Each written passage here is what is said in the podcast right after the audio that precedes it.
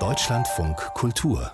Länderreport bei vielen Künstlern ist die finanzielle Not zwischenzeitlich sehr groß. Sie ist existenzbedrohend.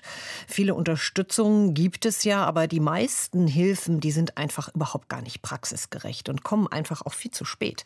Das konnte sich ein engagierter Stuttgarter Autor und Aktivist nicht länger anschauen. Er gründete spontan zusammen mit drei anderen Mitstreitern eine Künstlersozialhilfe, die ganz unbürokratisch den notleidenden Kollegen finanziell hilft geholfen hat und das immer noch tut. Und über diesen Erfolg den diese Auktion auslöste, da sind die Macher selbst ganz schön überrascht. Sebastian Krämer stellt die Stuttgarter Künstlersozial Soforthilfe vor.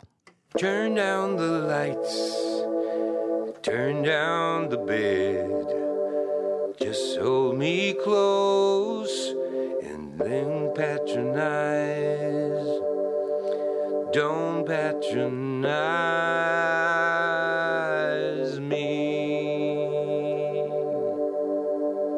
Eine einsame Stimme in einer leeren Bar.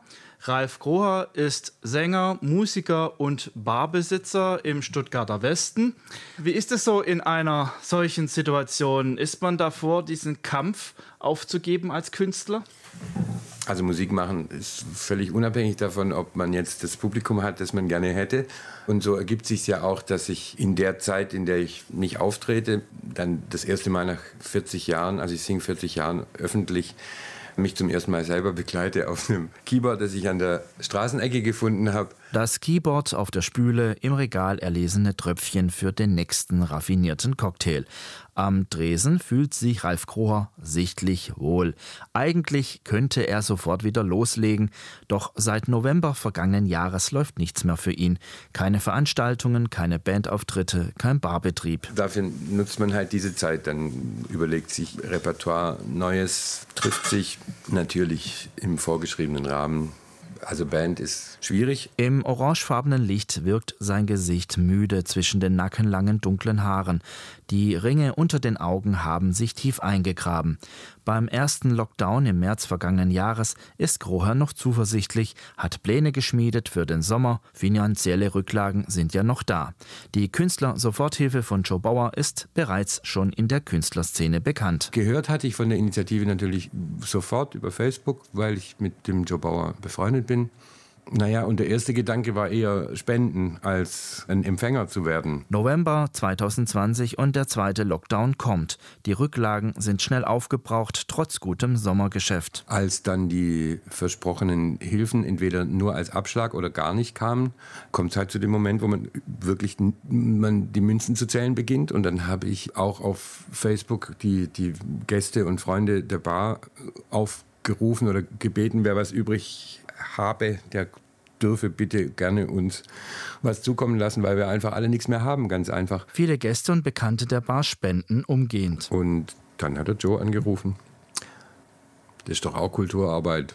Dann haben wir natürlich gesagt, es ist schön, wenn das jemand so sieht. Klar. Dann hat er halt uns angeboten, Mail schreiben und er schickt uns was. Der Untertitel ist ja, dann kannst du wenigstens deinen Kühlschrank voll machen. Und so kam es dann genauso. Ja.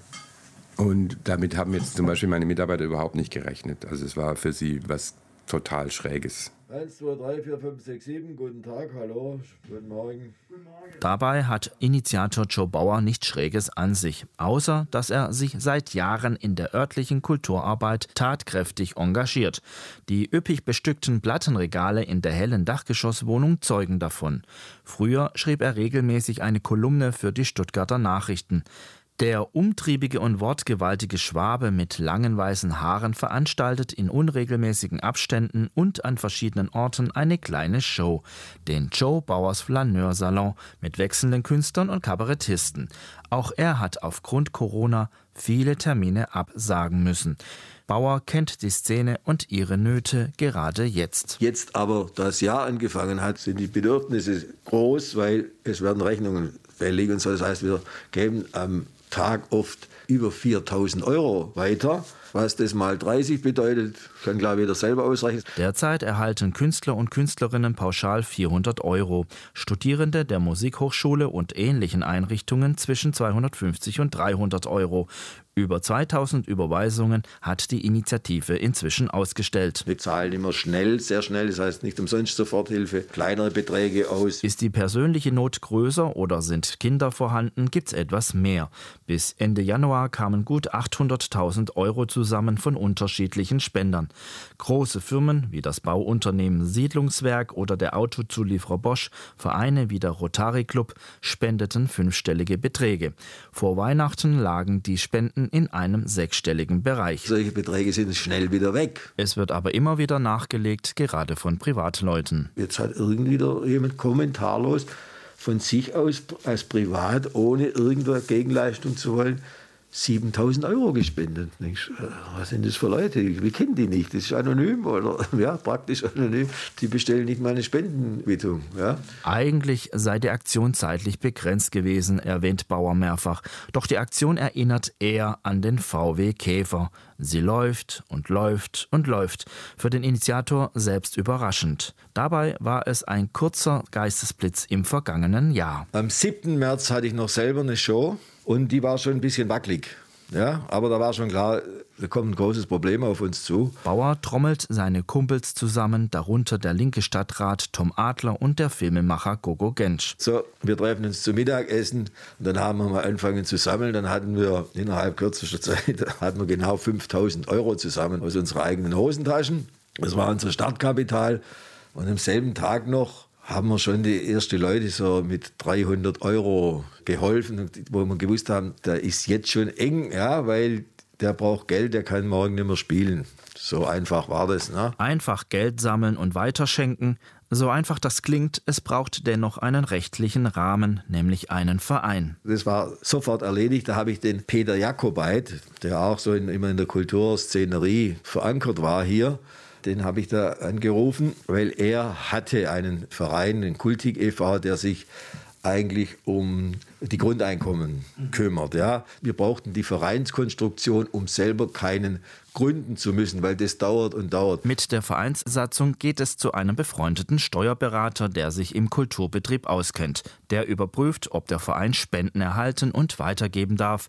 Der Verein darf. Und dann waren wir quasi startklar. Ein junger Aktivist aus der linken Szene hat gleichzeitig angerufen und hat gesagt, hey, ich habe gehört, ihr macht da was, soll ich eine kleine Webseite basteln? Sage ich, genau, machst du.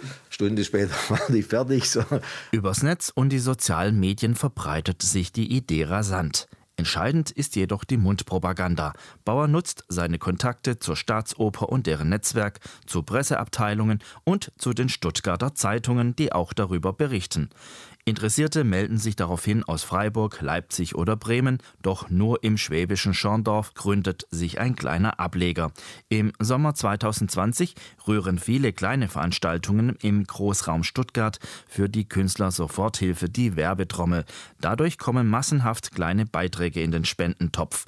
Aus diesem Topf erhalten nun Künstler und Kulturschaffende aus dem Stuttgarter Bierdeckelradius, wie Bauer es nennt, und der sich von Freiburg bis Mannheim erstrecken kann, mindestens den Pauschalbetrag. Voraussetzung, Sie schreiben eine E-Mail an die Initiative und schildern Ihre Situation. Da muss sich kein Mensch verbiegen oder sonst was sagen, Leute, ich habe halt keine Kohle mehr, weil ich keine Arbeit habe. Und dann gucken wir, dass wir zumindest die, die nächsten zwei Wochen oder drei Wochen ermöglichen, seinen Kühlschrank zu füllen, sage ich immer, sind die Kühlschrankfüller. Gefüllt wird nicht nur der Kühlschrank von Musikern aus Klassik, Pop und Rock, die etwa ihr gesamtes Jahreseinkommen durch eine einzige Tournee bestreiten und nun nichts mehr verdienen, sondern auch von anderen Freischaffenden und von Studierenden, die ihre Nebenjobs verloren haben. Jetzt nehmen wir mal den ganz normalen Veranstaltungstechniker, der jede Woche irgendwo gearbeitet hat, auf der Messe, bei Shows, in der Gemeindehalle XY die Sachen bereitgestellt hat für den Auftritt von irgendwem, ja. Der macht es seit 30 Jahren oder seit 35 Jahren, ist schon über 50, hatte immer sein Auskommen, konnte seine Familie unterhalten, zack, nichts mehr. Jetzt ist plötzlich weg. Gar nichts, null. Null heißt null. Die bisherigen staatlichen Hilfen waren kaum auf die Bedürfnisse der Künstler zugeschnitten, so Bauer, da nur die Betriebskosten im Fokus standen.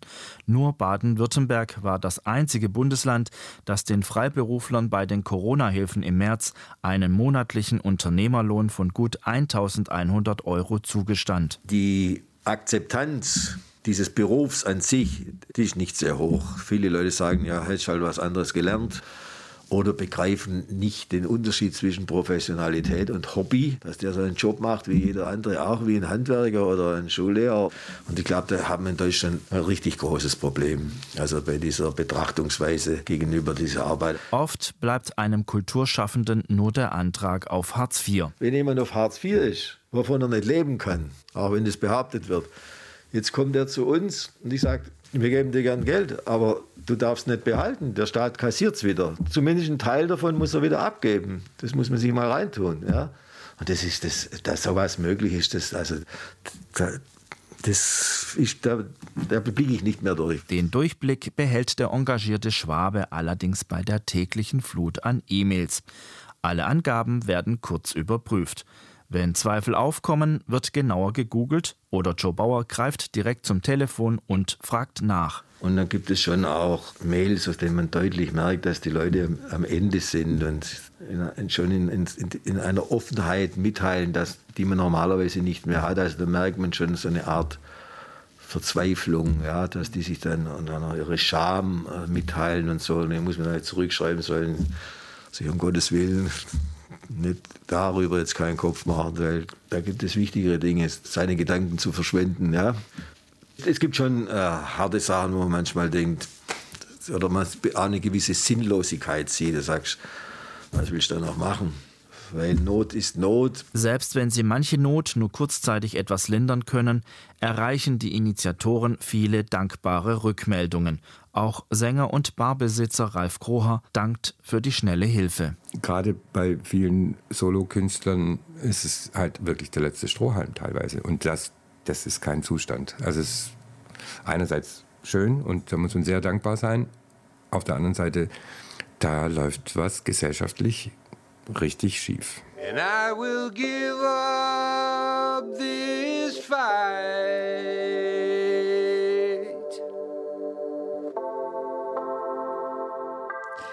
Und hoffentlich geben viele Künstler, zumindest im Raum Stuttgart, nicht auf, dank der Künstlersozialhilfe. Und falls Sie auch spenden möchten, die Initiative unterstützen möchten, Sie finden sie im Netz www.künstlersoforthilfe-stuttgart.de.